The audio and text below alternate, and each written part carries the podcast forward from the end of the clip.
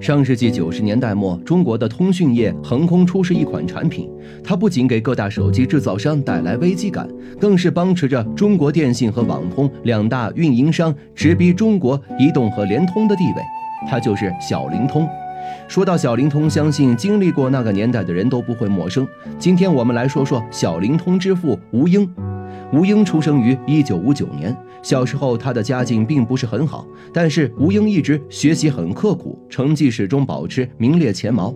一九七八年高考恢复后，他以优异的成绩考进了北京工业大学，选学无线电通信专业。在校期间，他依然是刻苦学习。毕业后，凭借着优异的成绩，他顺利获得了留校做老师的机会。在当时，吴英的专业有很多机会接触到国际一流的技术。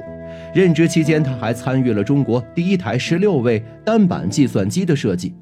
二十六岁那一年，见识越来越多的吴英已经不满足于做一位大学老师，他渴望见识外面更多的世界。于是，他决定出去闯荡一番。思虑再三之后，他下定决心辞去工作，怀揣着仅有的三十美元，只身奔赴美国，寻找自己心中的象牙塔去了。一九八五年，吴英通过自己的努力考入了美国新泽西州理工学院，攻读数字通讯及数字信号处理专业的硕士。两年之后，他成功加入了贝尔实验室。在实验室里，他依然勤勤恳恳地工作，秉持着认真严谨的工作态度。吴英升职很快，前途一片光明。但是那个时候的美国还是不太能看得起中国人。一次，实验室接待中国的通讯公司代表团。但是实验室同事对专业问题沟通有问题，吴英心里很不是滋味儿，正想解答，却被领导请出了现场。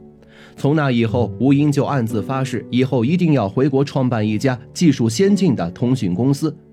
一九八九年，在纽约的街头，吴英遇到了黄小庆，这一段美丽的邂逅为他未来的人生画上了浓墨的一笔。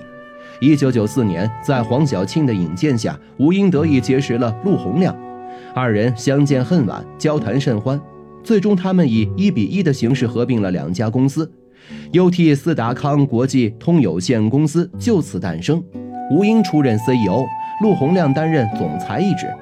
一九九六年，吴英结识了从日本考察归来的徐福兴。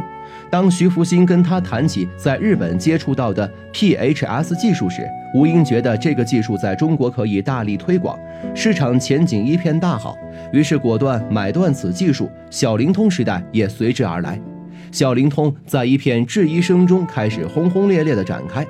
当时业界大佬都不看好这个项目，他们认为在日本已经落后的技术在中国并不会发展太好。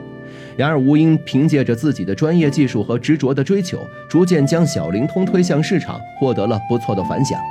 当时的中国移动通讯业几乎被移动和联通垄断，资费较高，很多百姓还是消费不起。吴英带着小灵通走访了中国电信和网通这两个固定电话网络巨头，并成功签约。从此，小灵通成了人人可以随身携带的移动固话，资费更便宜，使用更便捷。很快就火遍了全中国。二零零零年，在全球通讯业处于低迷期的时候，UT 斯达康却在纳斯达克挂牌上市。上市当天，股价涨幅高达百分之二百七十八，一时间成为了业内神话。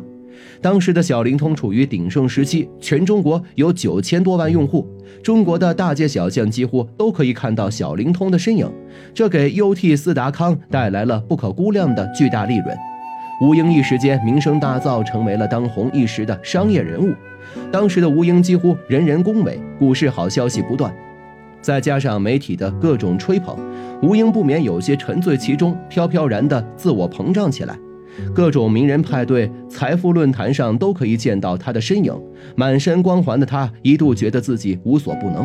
但是好景不长，小灵通没几年就因为技术跟不上需求而迅速落败了下来。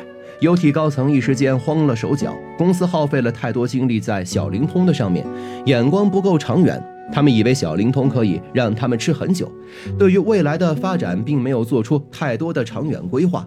视野的不足以及对科技发展速度的错误估计，导致他们最终跟不上时代的浪潮。